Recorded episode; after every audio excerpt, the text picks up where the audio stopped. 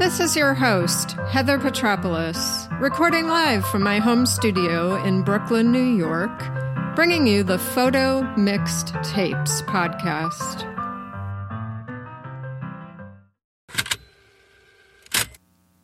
Hello, my audience, and welcome to the 12th episode of Season 4 The Girl Is Alright. This week's episode pays homage to women for International Women's Day from a couple of weeks ago for Women's History Month running all month long, and just for my own heart and mind, thinking about all of the amazing identified women who inspire me in every way and every day.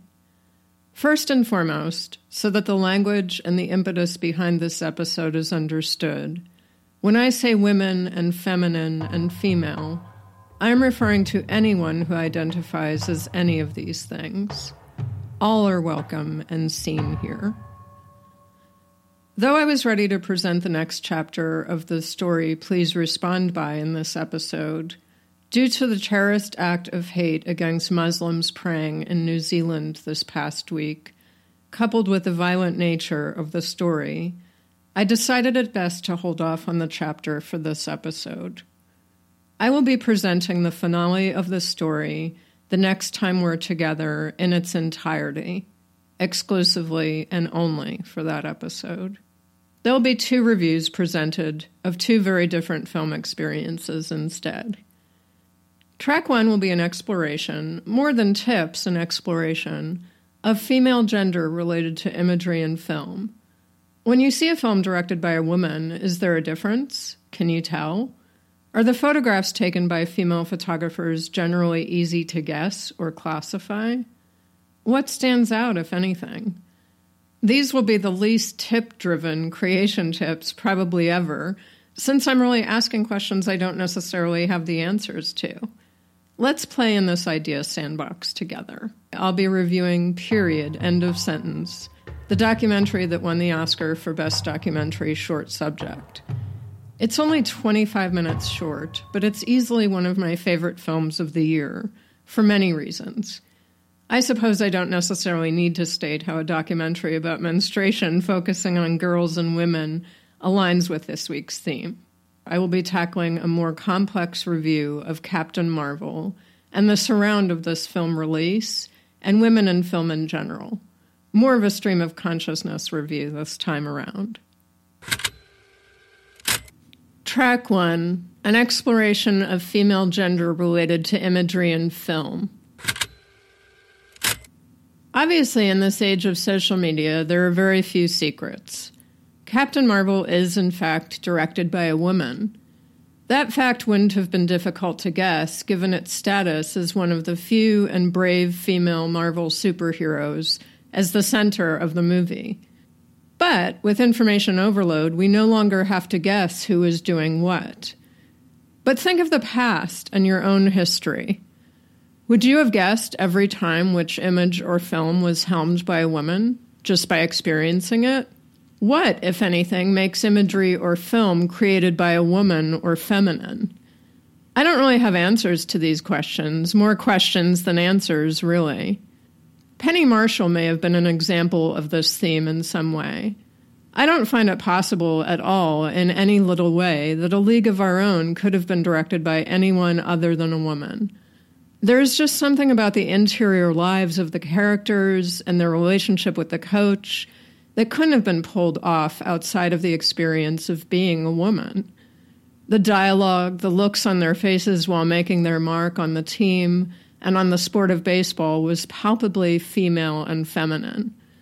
As a woman, and as a woman who has played sports, I can identify with their experiences internally in ways that I can't explain and I'm not sure, no matter how much research and sisters and mothers and friends who have had the same experiences, that a male director could have accomplished this level of truth.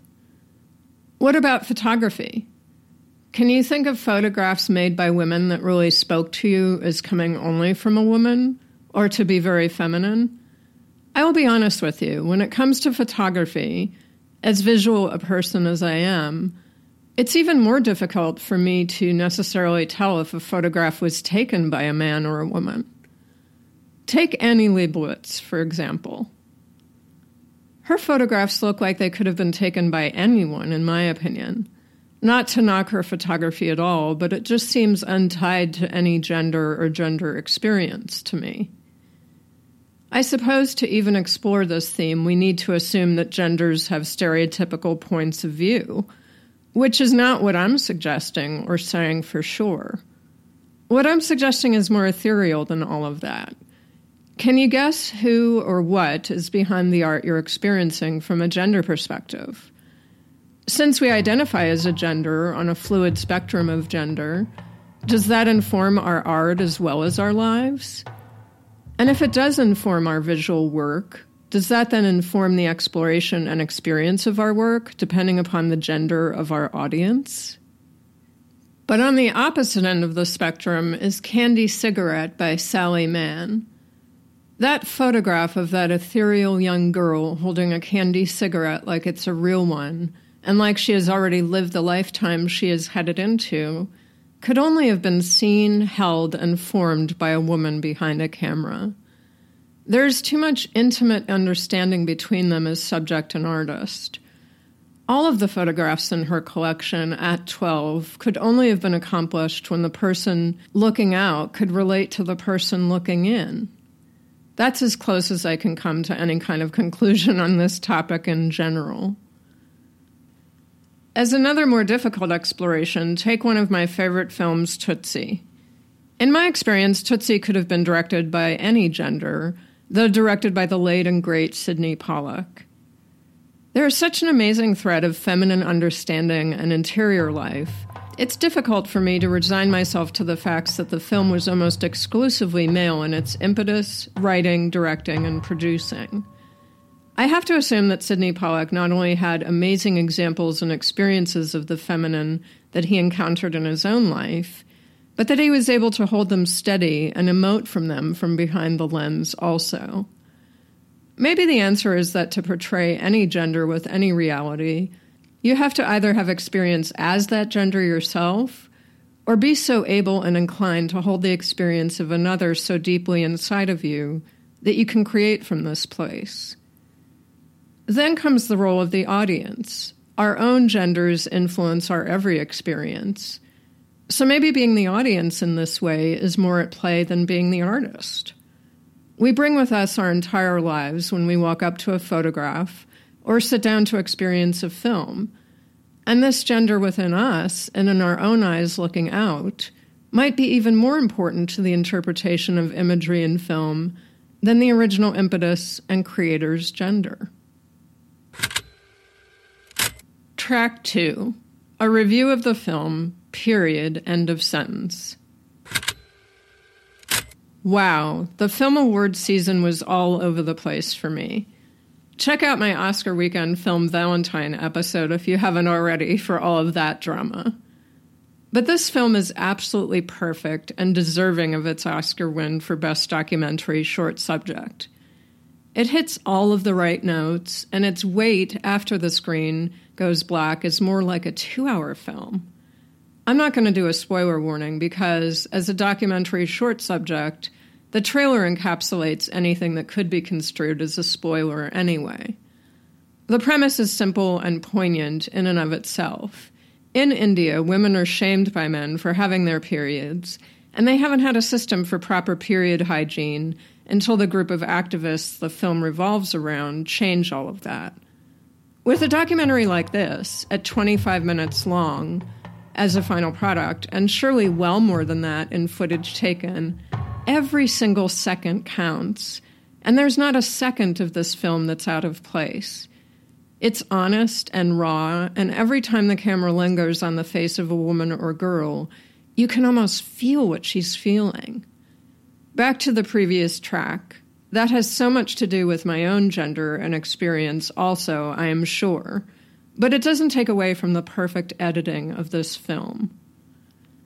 One of the nicest surprises in the film is the split second that reveals a man behind the manufacturing of pads for menstruation. The girls and women at the heart of the film definitely don't give up the center position in the film, but this sweet explanation he gives about how the pads are manufactured gives me hope for feminism men can be capable of. and for humans in general. Imagine being a man in India where the predominant viewpoint is that women are dirty when they have their period, and creating a manufacturing process to make maxi pads. There could definitely be a follow up documentary about him alone.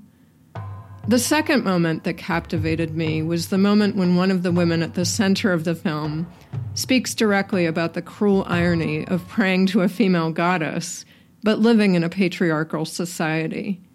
I really like when a film asks a question of the audience that the creators don't really have the answer to.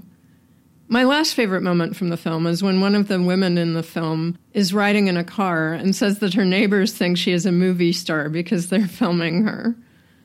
To her and the other girls and women in the film, you are stars in this universe, film or no film. I am so grateful to the creators of this film for making it. It is a perfect little slice of life and human experience and deserves all the recognition it got and gets. And by the way, Netflix made this film possible. I would love to see Steven Spielberg and team make a film about periods. I'll wait.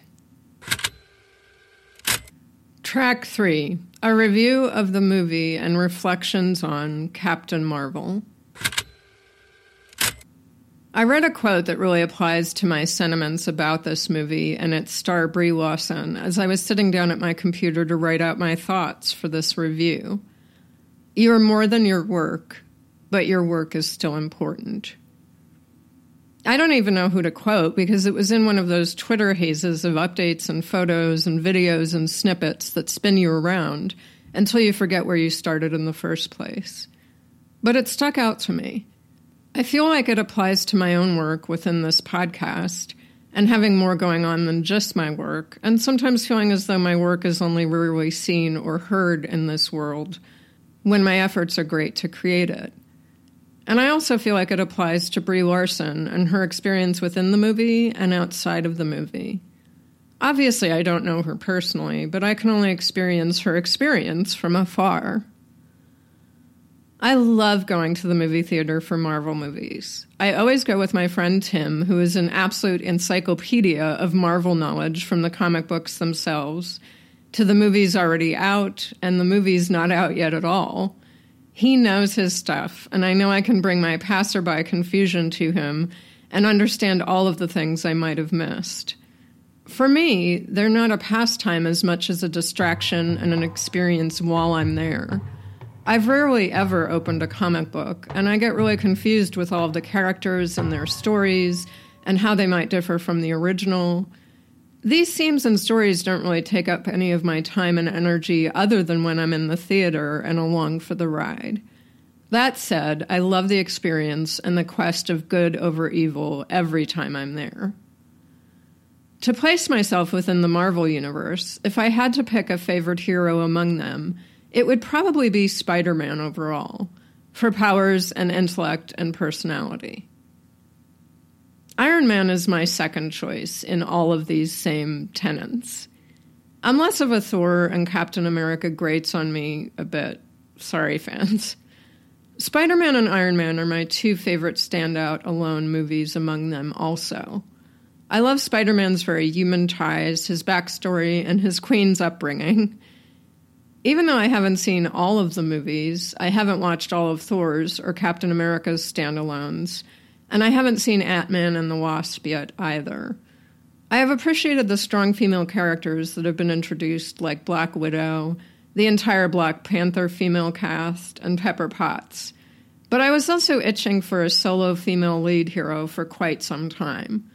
It seems ridiculous that it took this long, but in a way it makes sense. Generally speaking, the women are women written and portrayed by men, directed by men, and shot by men. The women tend to be men's ideas of women versus just women. The affair versus the wife.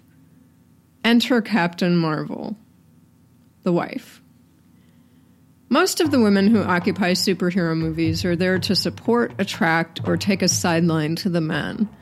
They're dressed in elaborate and sexy costumes and are usually not shot with their dialogue or what they have to say in mind.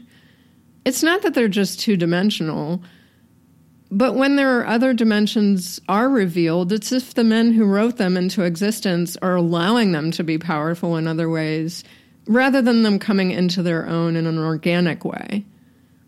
Enter Brie Larson's Captain Marvel. She is a real woman who is allowed to explore her pain and her memories in a very organic way. It reminded me most of Superman's origin story if I had to pick one from any universe. She brings a subtlety to the role in the portions of the stories between arriving on Earth in 1995 and finally harnessing her full capacities. She plays a best friend, an aunt to her best friend's daughter, and a girl who had a rocky road of being pushed down and getting back up from her parental relationships forward. She is the most badass when she is playing this woman, Carol Danvers. For me, this movie lives two lives one inside the screen and one in the world. I give this movie a 10 out of 10 for living in the world. Brie is a confident role model for young girls. She is an intelligent and compassionate human being, and she speaks her truth and role models integrity and inclusion. The press corps for a movie opening like this is usually a bunch of young white men, and she insisted on including and gathering a more diverse group of journalists. She was and is truly walking the talk of a hero in real life. And the thanks, early pans of the movie, attacks on her personally. Brie Larson is a well deserved Oscar winner for her role in Room. She is an outspoken critic of the film industry's lack of inclusion and diversity in front of and behind the cameras, and she had a hate campaign waged against her prior to the release of this movie. She is also taking on a monster of a persona in Captain Marvel, one of the most physically and mentally supreme beings in the Marvel Universe. She's occupying the rare role of starring in central origin story Marvel Universe movie as a woman. She has a large part in making the movie a feminist manifesto of sorts from within. All but one of the key behind the scenes production, writing, and directing roles are filled by women. This should have been a time for her to shine and enjoy the ride. But instead, too many, mostly men, decided to ruin it. And yet it broke every projection with an over $450 million opening weekend. The movie inside the screen, I will be honest, falls shorter than some of the other origin stories for me, and it falls shorter than some of the other Marvel movies in general. But unlike all of the drama surrounding this movie, none of that has to do with her. It has to do with the world she is thrust into on screen and the world of the audience and what they generally expect.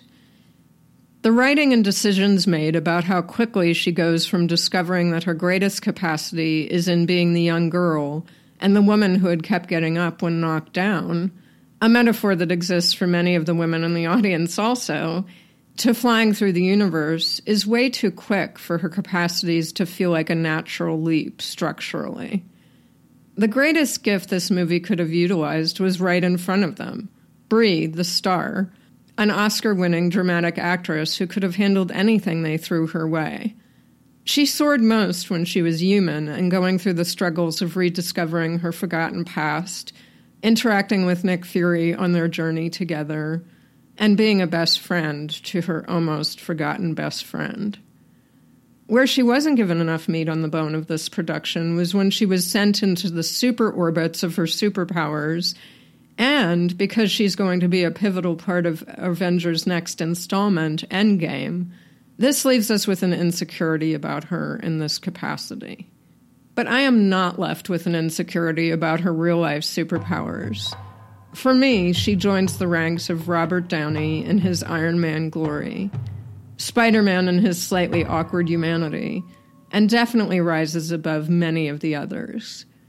The mistakes made here that failed Captain Marvel came from not giving Brie enough to do, rather than in what she was given to do. I'm thrilled that we have expanded the life of Marvel outside of the screen to include more women, more diversity, and a risk in this movie.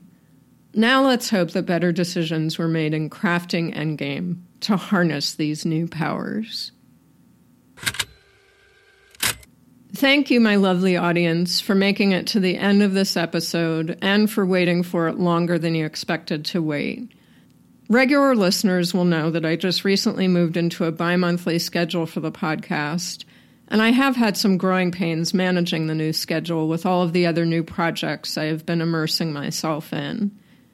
This is never meant to be perfect, it's meant to exist in all of its glorious imperfection.